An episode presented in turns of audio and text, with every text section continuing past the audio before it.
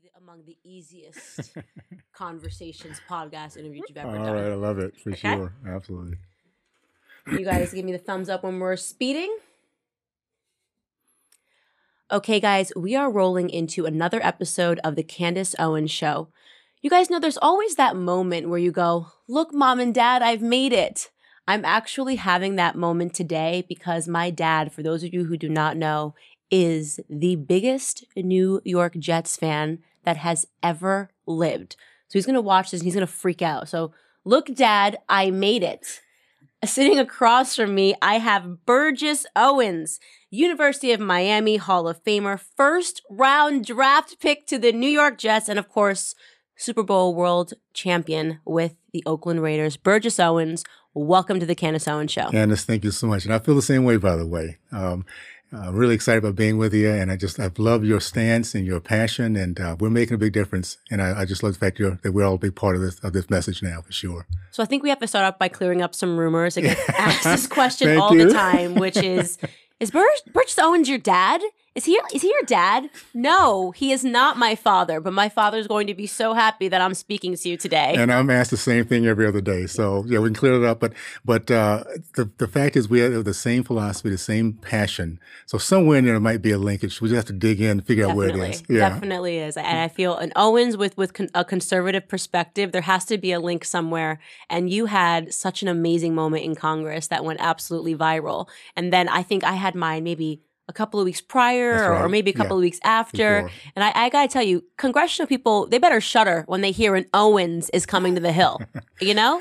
Well, I think what was neat is uh, when any American puts our God, country, and family first, then we can be passionate, we can be honest, we can be uh, uh, in your face with truth, and that's what the left is not used to. Mm-hmm. So I'm, I'm excited about knowing. First of all, I'm not, I'm not the odd man out anymore. I've been a, I've been a conservative all my life, but I've been a Republican for the last 36 years or so, and it's just nice to see so many Black Americans waking up and being passionate about what they're now finding out. And once we get it, we're not ever going back, and that's what the left is most concerned about. I totally agree. I, I always say this. I say I've seen black liberals go conservative, but I've never seen a black conservative go liberal, which means when you wake up to the truth and That's you it. know what's what and you realize that you can be the author of your own destiny and you're in the driver's seat of your own life and you don't need handouts, you need a positive perspective and you need hard work.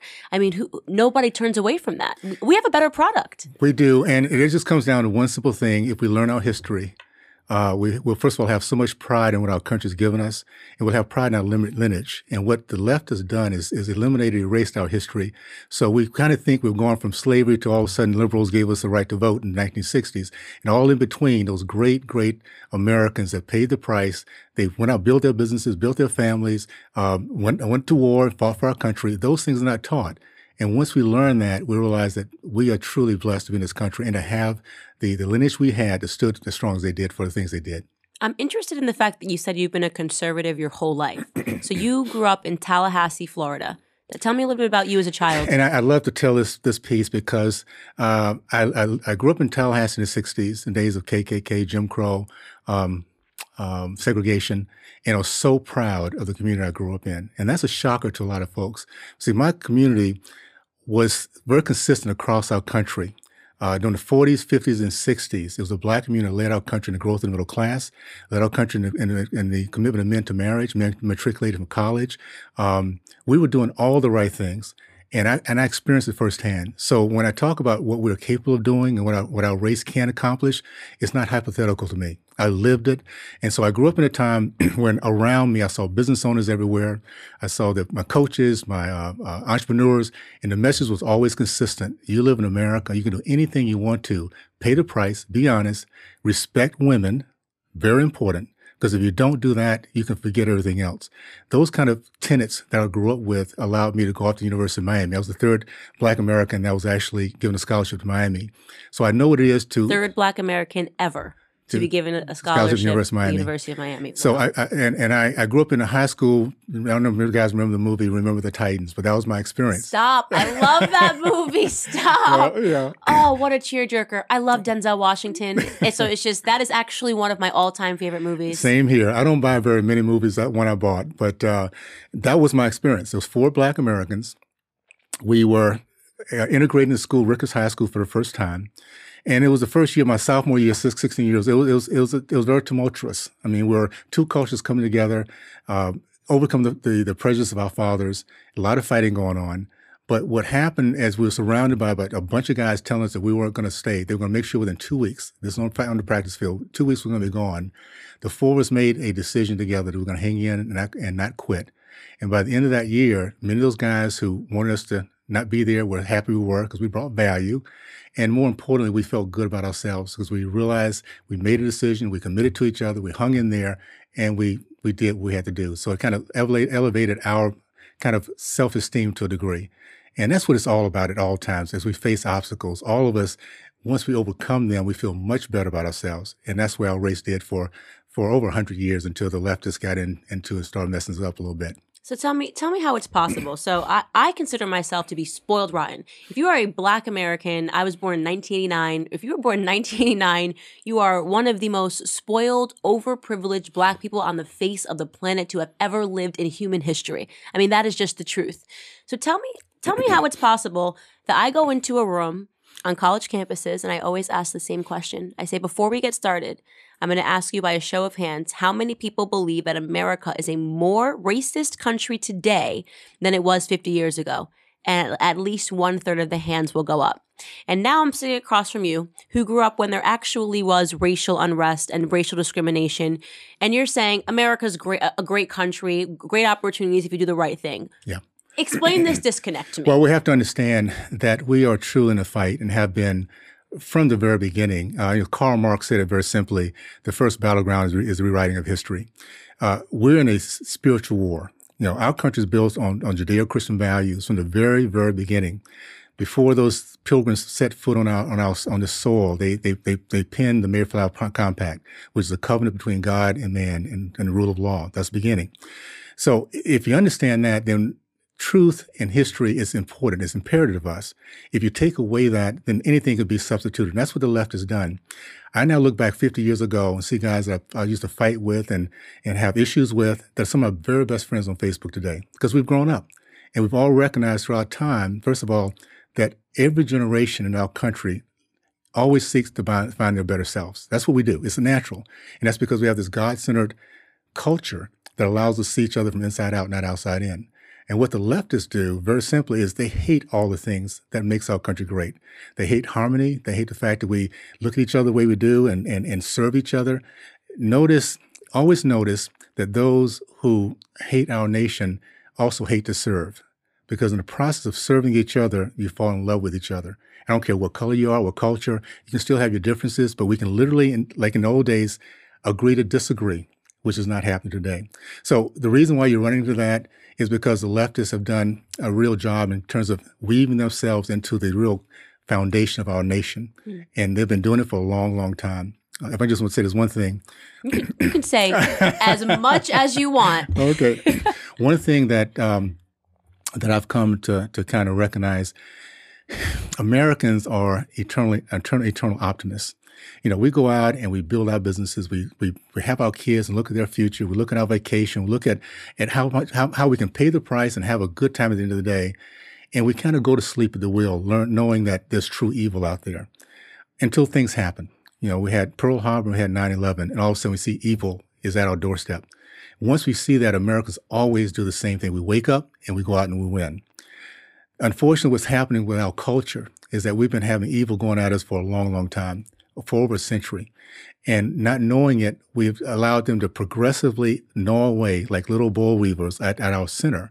And we have to, to, realize, listen, guys, we can't allow this to happen anymore. Mm-hmm. What I'm so excited about with the black community is that it's taken a while for us to get here, but we're finally waking up. Mm-hmm. We are waking up. We're realizing that the promises, the lies that have told us that we need to not continue this process, that we need to look up and realize how blessed we truly are and that we can, there's a lot more that we can do for positive and dreaming versus being negative and, and bemoaning where we are. So I'm excited about that fact and, and, uh, and just looking forward to, to the, the next few years as we wake up. The key is, is that the rest of America takes a lesson from us. Mm.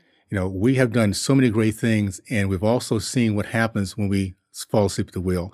Let's not let that happen for the rest of the country because what they did to my our community, they're trying to do again to America. And we can't allow, allow it to happen. It's true. And and I think the one thing that I want all black Americans to know is just how good it feels to put down that weight of victimhood. You didn't even know it was a weight and you've been walking with it your entire life, just holding it, you know, me against the world. The world is against me. I can't. I won't be able to do it because of racial unrest. When you have like this conservative perspective of wait a second yes i can. Are there bad eggs everywhere in society? Of course there are. But that's not that's not what america is. We're not a fundamentally bad evil rotten society. And when you accept that suddenly it literally feels exactly like putting down a weight. And you feel like you can fly. And then you so you say to yourself, what do I want to do? Yeah. What what do I want to do and how can I get there? And you'd be surprised that if you stop calling everybody a racist, they might want to work with you on your ideas and some of your goals. And there's there's so much um, so much that we can do once we take that weight off. Uh, the most important thing about the American way is this is the place, and the reason why billions of people have come here throughout our history. Billions want to come here because it's a place of hope. It's a place of second chances. It's a place where you can literally every single day you can fall on your face and have the freedom to get back up one more time and make it happen. And what people don't recognize, these kids particularly, everybody who's made it happen has failed through the process. They failed their way to success because that's the way it works. In the process of that of going through that is how we really begin not only to appreciate the opportunity, but we appreciate each other and realize what we've done together. We, the people, have done so much together, and that's the part that's not been taught. It's not been a black thing, a white thing, or a Jewish thing. It's been we, the people, across the board. And, and to that point, when I was on the Hill, I had a chance to talk about my, great great grandfather, uh, Silas Burgess, and I, I carry the name Burgess because of him, and I'm just so blessed when I know what he did and what he accomplished, that I have the opportunity, the, the, the privilege of carrying his name for my life. Um, he came here in the belly of a slave ship, sold to an, on an auction block with his mother in Charleston, South Carolina, to a very evil man, Burgess Plantation. And uh, she ended up, he by age of eight, he was orphaned, but he had around him slaves that believed in the idea of freedom and they were willing to take a risk. Not only did they take a risk to escape, but they had enough compassion to take them, take, take Silas with them. And they went the southern route of the Underground Railroad, which I had never known about. It's a southern, southern route. route. There's a southern route of the Underground Railroad. When I was, yeah. Where'd it go? they went out to Texas and Mexico. That's what I figured, okay. But here's the thing. I grew up at 12 years old. My all-time hero was, was Harriet Tubman because uh, not only did she escape, but she had the compassion and the courage to go back over 20 times to bring over 300 people out. Mm-hmm. That was the part that made her unique and different. So when I think now about it, why should I have been surprised that there's a southern route if there's a northern route? I mean, that's who we are. Americans are who we are, no matter north, south, east, and west. They went the southern route, went through Texas, uh, uh, uh, per, uh, out to Smithfield, Texas, where he eventually became a successful entrepreneur, owned 102 acres of land, paid off in two years, uh, started the first black church, the first black elementary school. Had uh, 16 kids. His first child was Alpha Omega. He, what he, it was interesting is he became a Christian. Now, this is the point I want to make about we the people. Coming across on a horrendous trip across from, from, from Africa at that young age, being sold to a very evil plantation owner, escaping, and then yet being able to forgive and, and, and figure out as he traveled throughout the country. It was, again, facilitated by, by uh, Mexican and, and uh, German Americans, that there were people out there different than him that weren't all evil, that actually had a, a love in their hearts, that they opened up their, their fields, their barns, gave them comfort and gave them security, that he actually realized that there's a God in heaven and that he's been looked after all this time. And because of that, he had such a great impact on his community and down to today where I'm sitting here before you today because of what those those people did to help him escape and the and the experience and that he had as he passed through, just meeting for a minute or two, but it left an imprint, imprint on him that's that's passed on for, for generations now. That's such a beautiful story, and and this actually gets into taps into when they try to do this blanket thing all white people are racist, right? White people have done this evil injustice. White Americans have done this evil injustice of slavery. And then you go, but wait a second. Who freed the slaves? Who fought and died to, to, to end slavery? Who, who helped us develop that route for Harriet Tubman, whether it was North or South, to escape? Yeah. And then you hear this ridiculous, because now we've, we've reached peak, peak ridiculousness on the left we need reparations or we're, our country's never going to be able to get over this this this horrible sin of slavery and i say to myself how is this even going to work how are you going to figure out who descends from the white americans that freed the slaves and well, well candace you're you're making you're using critical thinking it will drive you nuts so don't. I know. Don't think critically. It will definitely will drive you nuts. No, you have to understand. This is the point I can't uh, state strong enough. Our enemy has not been white supremacists. It's been black elitists. Yes. It's been those among us who take, who have our color, skin color, could care less about their, people because they see themselves as a different sphere. And I want to make one, one, one point that a lot of people don't recognize. Again, we've been under attack for a long, long time. Um, real quick history uh, uh about how fast our, our community was turning around because once someone has never fear, uh, experienced freedom and the idea of going out and building a family and, and having a business, if you've never feel, uh, felt that feeling and all of a sudden you feel it, you're going to be all in. Mm. It's something that it's hard for us even to come close to understanding because we've never been there. But these folks, when they came out of, uh, out of the Civil War, Booker T. Washington, one of the greatest Americans in our history, and I didn't say black Americans, one of our greatest Americans, um, started Tuskegee University uh, Institute yeah, absolutely. in 1882. By 1905, Tuskegee, the little place in Alabama, was producing more self-made millionaires than Harvard, Yale, and Princeton combined. And I can go through a litany of things that that that Booker. Washington did with the help of um, Andrew Carnegie or Henry Ford and, and Washington Carver. There are so many opportunities where you see Americans from all backgrounds, all races coming together because they believe that everyone should have a second chance in this country. And if you look at each other the way, again, God does, you think everybody deserves to have this feeling that we have of hope and opportunity. Why walk around? Why should we walk around having this idea of understanding we can move forward and thinking this should, should be a selfish thing? Mm-hmm. Back to the NAACP. Started in 1910 as, as our race was becoming the most competitive race and uh, minority race of any other race out there. NAACP, NAACP starts off in 1910, National Association for the Advancement of Colored People. The problem is there's no colored people that started the NAACP. It was 21 white socialist, Marxist, race-controlled Democrats. They had W. W. Du Bois, their little, their little token in the front, which is what they always do. And he was the face. He was the way they, they, they weave themselves into our community.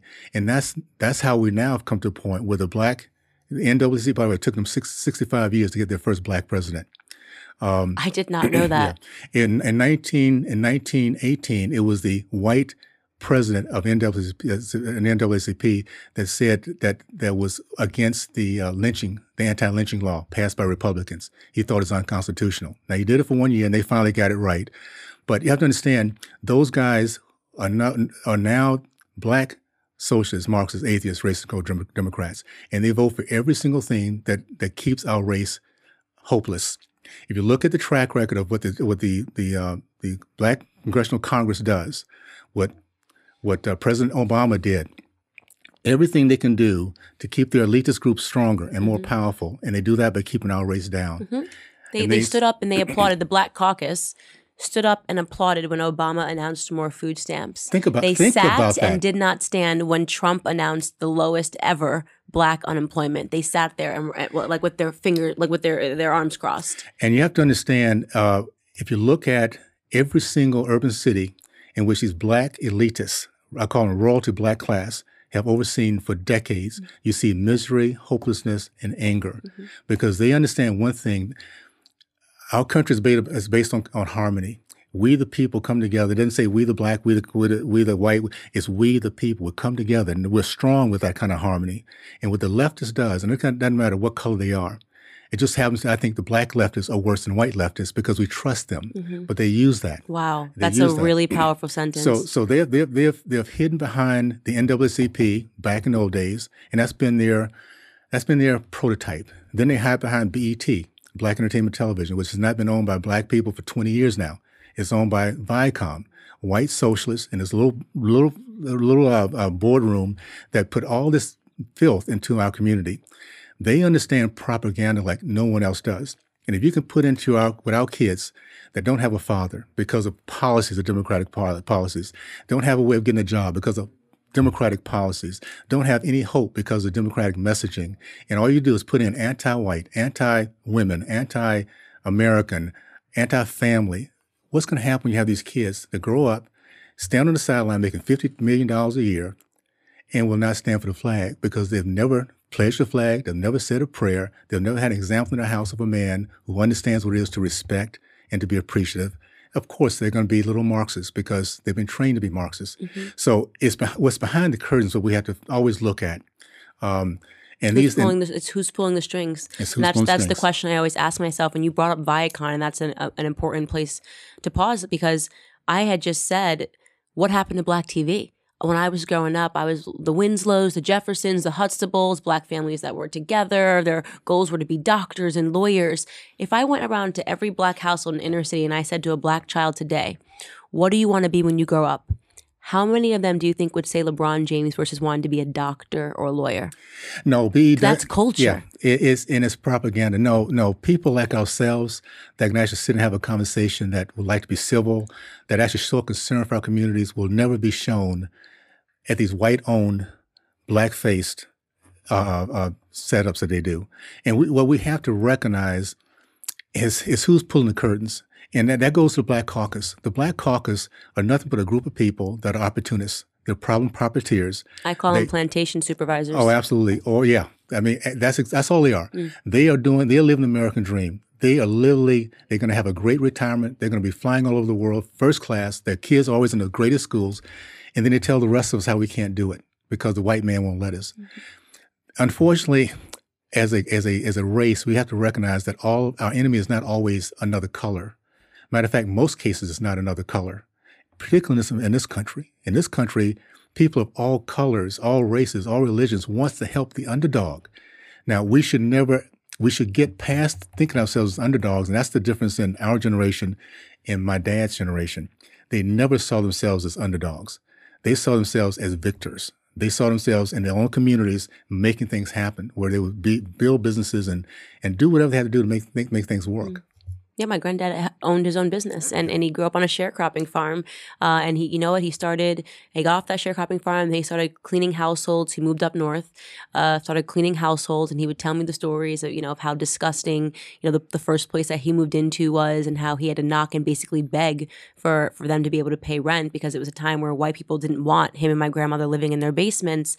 Um, and and when he tells me these stories of going from a maintenance man to then starting his own business, he owned a dry cleaning business he did that in a time where there actually was racial discrimination. And now you you find black Americans, you know, so many of them at the forefront telling us that we can't, we can't, we can't because of the color of our skin.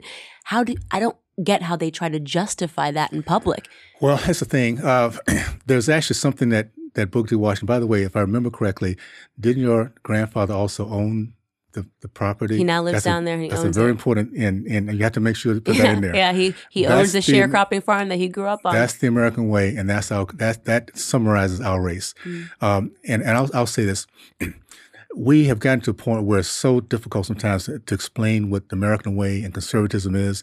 So I'm going to give you a, a present from Booker T. Washington that makes it very simple. That, that it's something we can t- tell our kids and our grandkids, and within a, a few minutes they get it. If we can do this and make this, make sure that everyone understands this, then we'll know who the enemy is and, the right way of getting it done. Booker. Washington made it very simple when he when he when he built his um, the tenets of his of his community that lasted all the way to, the next three or four generations, uh, three or four decades. In other words, basically head, heart, hands, and home. Head being education, heart being God, compassion, service, hands being industry, and home being family. Wow. It's really that simple. It's, and, and anyone who adheres to those tenets, I don't care where they come from, how poor they come when they get here, uh, how many obstacles they have to face, it doesn't matter. If they go ahead, educate yourself, make sure you feel comfortable and confident about who you are, and be able to debate so you can think outside the box when it comes down to solutions. God has to be at the center of all our lives. If we if we get if we forget God and delete God, there's nothing but evil that's left. Mm. So if you wonder what's going on with the left, it's called evil. They don't care about God. They uh, they want to delete him every chance they get. And they because they, mock, don't, they routinely mock the idea of people that are religious and believe in Jesus and Christ. And that's why they're so miserable. They're miserable people. Industry, if you take away anybody's opportunity to work, you take and, away their pride. Oh, big time, big time. And the last one is home. And based on the home is one thing that I, I, I point out every single chance I get.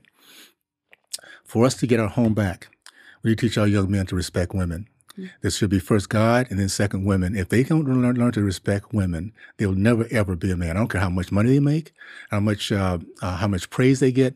They will look at themselves in the mirror and always see a whiner, weenie, and wimp. Somebody that will never ever get the respect of people around them. But you know what? The other thing to add to that though is women have to learn to respect themselves. It's That was, another my, ne- issue. that was my next one. It's All right, another issue. I hadn't finished. that was my next one. That's the, that's the second part. That's that's so so key to to, to point out. Uh, young ladies have to understand that they truly are the crux, the foundation of our nation.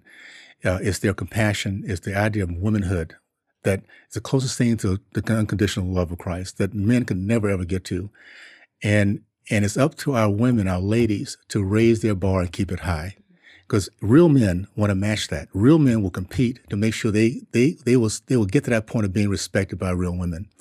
So we, we have to understand that at the end of the day, it's womanhood that truly defines our nation, the heart and our direction, and it's men that make sure that's protected and that, that will guide it, that, that will let, allow them to do what they, they need to do, make sure that, that love is, is, is put throughout our society. So it, it's a combination. It's a team effort. We all have our own, our, our way of working as a team to bring our God given roles to the plate. And once we do that, and once we teach that, we're going to have a bunch of happy families. I grew up in one, guys. I mean, I, Candace, I grew up in a family. Gosh, um, I was just so blessed. I had a, a dad that that that led, that uh, disciplined, that gave a vision, that protected, and I have a mom that was just the best friend that he had and best friend for us, and she truly loved us. And they had very high expectations, and uh, and I was taught very early the last thing you want to do in this household is ever ever disrespect mom. we learned that really, really, very, very, very clearly, and that habit goes on to making sure that you know how to raise your daughters, your granddaughters. That's that's the key. See, I, I wasn't as blessed. Like I didn't grow up with two parents. My my parents are separated, and I didn't grow up with two parents that were pillars uh, or examples in that regard. But I was blessed with having been in my grandparents' home during the formative years, and to, that was exactly what their relationship was. You know, granddad was in charge of the house. But grandma was in charge of the house. There Do you know go. what I mean? Granddad used to I, the stories. He just he used to fluff his feathers. I'm not doing this, and we're not doing that. Blah blah. blah. And my grandmother would just be in the kitchen, like, and then magically he'd wake up, and whatever her opinion was was exactly what happened. And there was this. He had just the most respect for her. Even now, you know, my grandmother passed in 2013. But even now, the way he talks about her, it, it's my heart aches. You know, Yeah. married since they were 17 until her dying day Yeah. um, and they just they put their faith in, in God and and and uh, their children, and they just they they raised us, and they raised their grandchildren too. There's you know there's a lot of us. They raised all of us with such values, so many lectures. I tell people my granddad used to do this thing where still I mean he still does it, but when I was young, I didn't know that he used to whenever we did anything wrong, he would incorporate us into the prayer. Okay. So please, God, uh, help Candace to realize that she shouldn't be turning the heat up in the middle of the night. And then I'd start crying and I'd run from the table like, why did you have to tell God? Why couldn't we keep it between us? But the amount, what I was learning at that time without realizing it, you know, respect, good values, family, having a healthy fear, Yeah. and uh, respect people, all of that has been systematically diminished in the black community today. We don't have respect. We don't have our families together. We don't have, you know, father heads and, and, and mother heads of the family that we have this deep reverence for. And we don't have people that respect themselves. Yeah. And, and And can I say this, Candace? Um, we also don't have those kind of memories. You see, I, I can go back. Matter of fact, I'm going to share a memory with you uh, because a lot of, of what we do as we grow up is we just we're looking. We're, we're like with the, the, and I always say the camera's always on. The camera's there's always someone watching, and uh, in those moments we just watch mom and dad do their thing, what they're going to do anyway. And you're right, mom, and dad was the same way. Um, mom would always find finally get her way because she's mom. Yeah, yeah, yeah. so, so anyway, um, but we had a back because they, it it goes back to days of segregation, and we would take this trip from Tallahassee to Texas every summer. And I now realize why we take the trip. So we start like two o'clock in the morning. A lot of that's because on the trip we had these these uh, segregated bathrooms. And so dad would start so early. So by the time we almost got there, we didn't have to stop at restrooms or whatever. So he kind of figured that out. But I remember one of these trips we stopped and uh, mom and, uh, you know, we had the, the white women and the white men and in the back was the colored. This was the days of, of segregated uh, restrooms. And this, and uh, this is at a, a service station. And we stopped, and uh, mom went into into the white restroom like she always does because they, they weren't into all that. And uh, there's these two young boys tried to to knock down, break down the door to to, um, to to to get her out of there. And I remember sitting, it's like a ten year old kid in the back of the car just watching my dad get out. Didn't care how many guys there was, and he made sure that they stopped it. They they altercated. Mom came out when she when she got done, and and and dad showed his young boys and and and and daughter and his daughter, uh, two daughters, what real, real men do, because could he could care less about the odds. It's all about respect of his wife, and and and and that sound and that example he gave me to see what men should do. Again, at all times to respect women. So it was one of those those real key moments for me, and um, and I've taken for the rest of my life. Those, real those men things. and, Yeah. and i want to pause here because that that's a that's a point that we need to press on i talk about this all the time and i get routinely mocked for it and we've suddenly arrived in, in into a culture and a space due to radical, radicalized feminism where the concept of manhood is something that's routinely attacked. The, the masculinity is something that is seen as menacing and threatening. And i you know they come up with these terms you know the left loves their terms and their expressions toxic masculinity. And i say i'm standing here today as a person that has their stuff together because of what you would today refer to as toxic masculinity. The way my grandfather ran our household i mean he was just he was a stand-up decent good his word is all you needed Mhm. he would do that. He, he said he's going to do it. That was it. You know, to this day, my grandfather, if my grandfather says he's going to do something, he's going to do it. If he says he's not going to do something, he's not going to do something unless my grandmother has different opinion. And I see that as being something that cannot be overstated or, or talked about too much, which is real men, bringing back real men, what it means to be a real man. Yeah. It's muddied now. It's very murky. Well, well, there's a couple things. Um, again, re- recognize that the reason why we have the definition for all these for, for, for all the time is because God has already given us the ideas what these roles should be.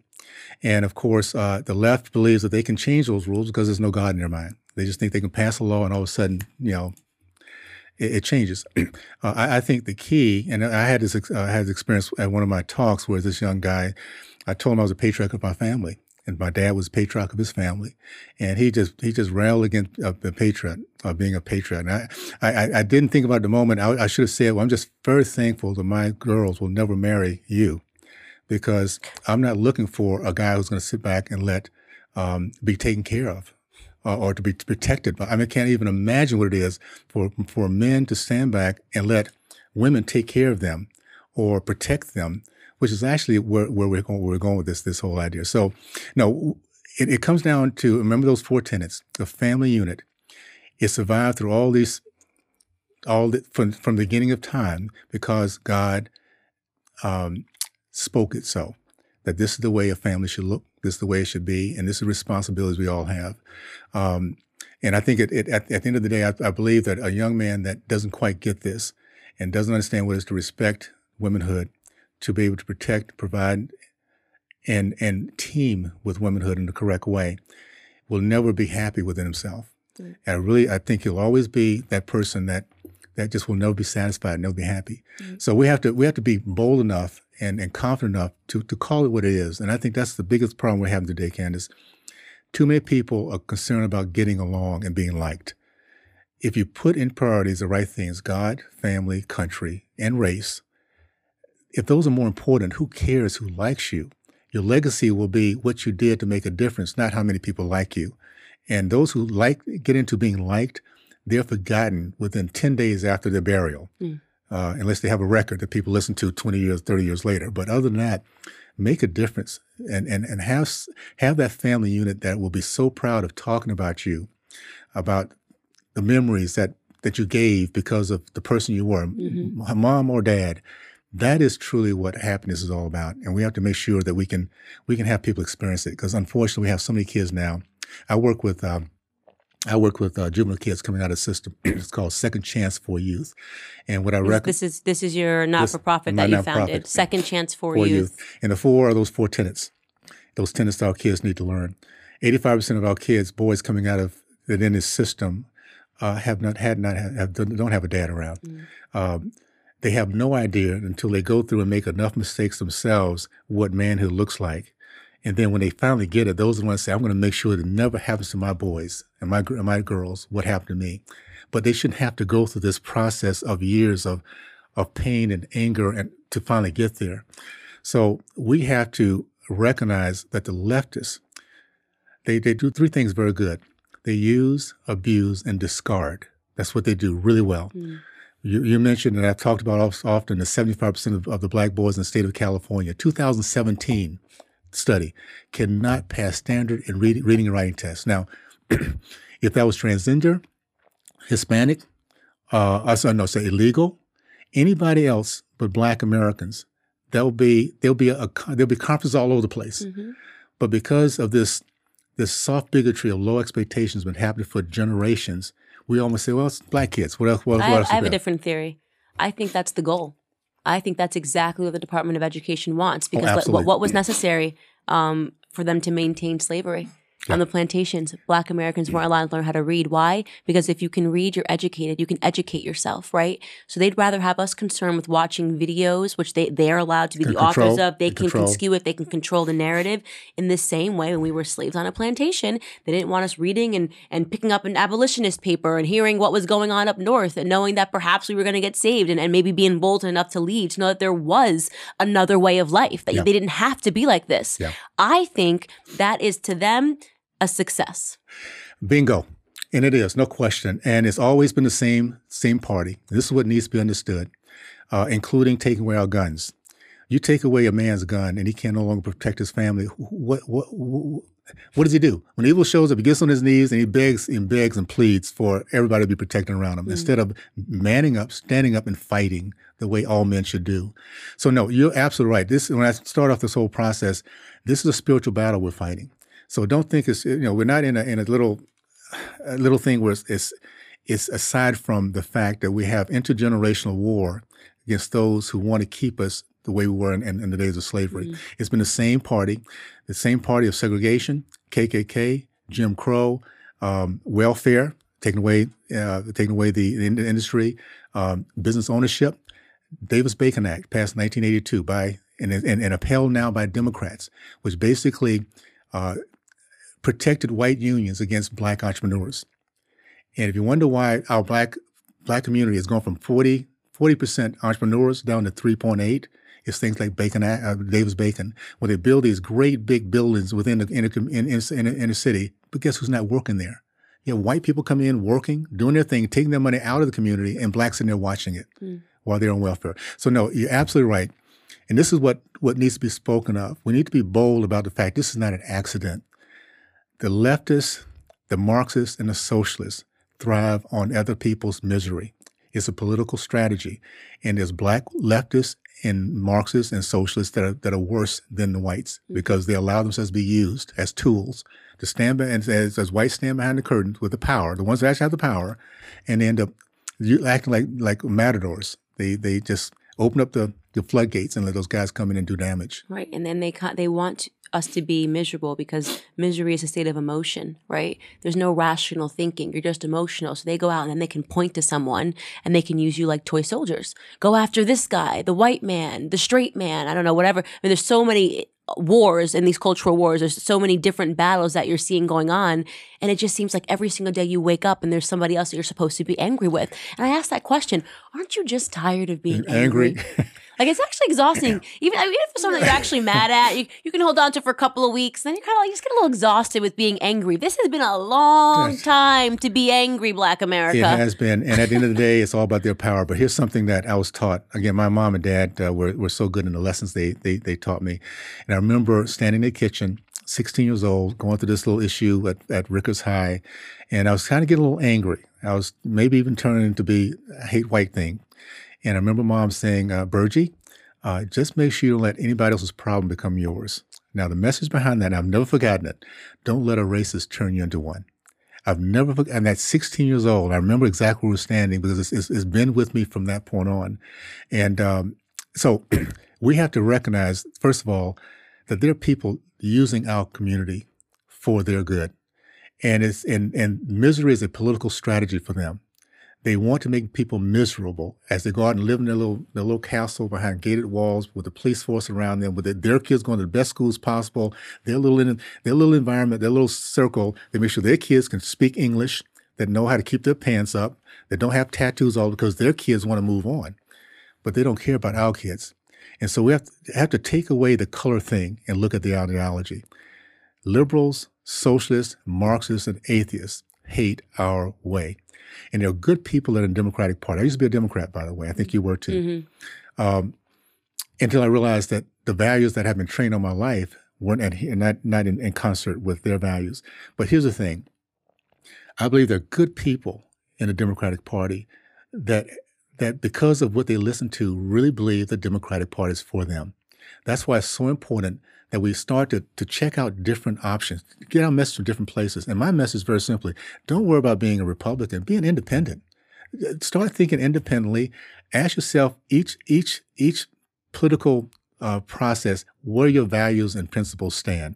And if your if your values, for instance, are for all kids, including poor kids, to get an education, if your values are for the fact that we're tired of uh, of, of our kids being murdered year in year out, 18 million of them. I would think probably close to 20 million by this by, mm-hmm. by, by, by, at this point. If you're tired of those kind of things, look at the party that that is doing what you're tired of. And if that's the case, for that particular issue, vote someplace else. I have a feeling if, if, if our race were to do that, just be independent, first of all, we'll get the very best from the Democrats if it's possible. I think I think uh, in essence, I don't know how much that party can actually change because it's the seed of harvest, the, the seed of what they, they planted has always been there and it will always give the same harvest. Anyway, I won't get into that one, but, um, but at the end of the day, uh, we can have at least competition from both parties if we go with our values and principles 1st mm-hmm. The Re- Republican Party will wake up and do everything they can, like President Trump is doing now. He's the first president that's actually put a focus on making sure the black community thrives. And I love that. Matter of fact, I was a guy that was a Cruz guy initially until I began to see he put out the th- uh, 10, uh, 10, uh, 10 points of what's called the Urban American New Deal. Most people have never seen it because the, the media never showed it. As a matter of fact, you look it up, you have to go deep into the process to find it. But every single one, he's kept his promise. And I said, if he does only that, then he'll be worth being president for me. If he focuses on the black community like no one else has ever talked mm-hmm. about, I'll be okay with that. And he's gone done that and more. Because he's a businessman. He's a, he, he doesn't care about your race, your sex, anything. He's a businessman. He's, yeah. he's going to create opportunities, and, and, the bottom line is to make sure that America is benefiting, right? And if it's either a good deal or it's no deal when it comes to him, right? he's a businessman, but more importantly, he loves this country. He does. He he's loves a, he's it. a patriot. He loves it. And I tell you, to see someone, and I I, I, I kind of changed my way when uh, when, when Ronald, Reagan, Ronald Reagan came through, way before your time. That's that was my that was my pivotal moment, mm. uh, and I've never seen anything like it since him.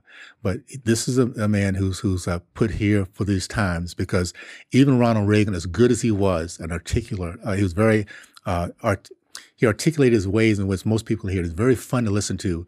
He could not survive in this in this environment today because the leftists have pulled out all have they have pulled out all strings. They, they, you know they can care less about being being being fair. They can care less about trying to win us over they're they're doubling down on the propaganda of lies because the people listen to them will believe it, and they only care about making sure those people are energized, not that we are convinced mm. that those people are energized, and we have to get to those people, the good people have been used, and let them know, guys, don't trust them. We need to let the we need to let the uh, uh, uh, Eastern Indian know, Indians, we need the Hispanics, we need to let the Asians don't trust them. We are an example of what they do when you trust them. Don't be where we are. Matter of fact, watch what we're doing right now we're sprinting off this plantation. If you follow our lead, then we'll all, we'll all this, this entire country will come across and be and, and a much better country for sure. Do you have a book? Yes. You do? two. I feel like you have to have yeah. a book somewhere. The, the, first one came out in 2016. That's why I've been doing a lot of things on Fox. It's called Liberalism or How to Turn Good Men into Whiners, Weenies, and Wimps. I love that. I know. Isn't that a neat title? And um, my goal is to get people that are a little squirring, squirring about the title to read it. I mm. think it's a good, it's about our history and a lot of good things. The second one just came out last year. It's called Why I Stand From, uh, from Freedom to the Killing Fields of Socialism. I love that. Yes. Why I Stand. Yeah. I love that. It's such a, it's such a powerful title. Well, you know what it is, Candace? Um, I'm, I'm just so all in on America because mm. I grew up in an age where my dad had come back from the war Um, can't speak enough of my dad. He came back from the war, wanted to do his postgraduate down in Texas, but he couldn't because of Jim Crow laws. When he passed away, I saw this this box that he never ever pointed out that had all these rejection letters. Never pointed to it, never talked about it, because he for him was motivation. This is a 60 year old box sitting there, and so I get a chance to look through it, and he ended up continuing he and his brother until he got to Ohio State. And uh, I was born in Columbus because he was getting his PhD at Ohio State. He got his in, uh, in agronomy. My, my uncle got in, in, in, economics. They both were successful college professors for 40 years. They're entrepreneurs, successful entrepreneurs. I mean, owned a 500 acre farm where they wanted to bring kids out to, to learn how to, you know, all the stuff that comes from being out there and, and, and work with soil. Um, we traveled the world. Um, I was five years old. I was actually living in Liberia, Africa, because I was doing a research project. This was mid 50s. This was what's going on in segregated southern Tallahassee with that community of, of just winners. We were leading the country in the middle class. Mm. At, at, at, 10 years old, had a brother, an older brother who also served in, in the war, who uh, works as an engineer in, in, in, in Wichita Falls. And as a part time, he loved to fly. So in 1960, he bought his little plane and he would take mail from the base there up to Chicago. That was his part time business. And he ended up flying out. Ended up flying out to Tallahassee. Ten years old, I had a chance to fly in a plane. Again, we weren't we weren't wealthy. We were just a typical middle class that was prevalent across our country. My first flight took me up, and if you don't know what stall is, I didn't know what a stall was, and he didn't explain it to me until he went up and stalled this airplane. Of course, stall is when it you feel like you're falling out of the air. Oh. Yeah, it, that that was my impression exactly. my exp- so he realized I was panicking, and he grabbed control of it. And he looked over and laughed and started explaining to me what airplane lift was. I will, I will never forget what airplane lift is. that was the education that our, our parents were so committed to. We had a library, educating, and we had to read our books at all times. We had to do our homework before anything else. Um, so, uh, to say the least, I don't know how I got it. My my my, my dad. Um, uh, I just just so proud of that again that that generation, and we need to get back to recognizing every one of us have a history, like your your grandfather, like my dad and my great great grandfather. We all have somebody in our lineage that will give us hope, give us give us that little bit of of um, inspiration to realize what they went through, and how but, blessed we are, and how blessed we are. But we have to learn our history, and we have to work to, to, to find that because it's not going to happen through our school system. Well, you know what, Burgess?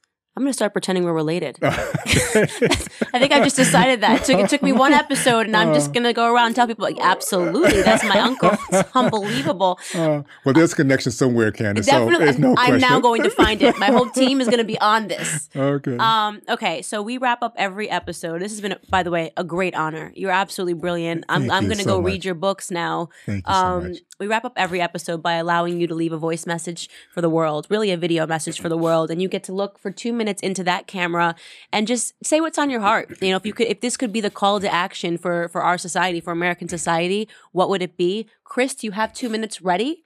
On your mark, get set, world. I give you Burgess Owens. Hello, my friends. Uh, my message is that we are the greatest country in the history of mankind because of what we, the people, have done. We need to make sure that we know our history, uh, look at each other the way God has defined this country from inside out, not outside in, know that we have an enemy that does not like our American way. They do not like the fact that we could be a harmonious people, a, an, an industrious people, a God fearing people, a people that love family and our race and our country, and yet come together with our differences to make the very best lives for our future. So we have to understand that we're up against that.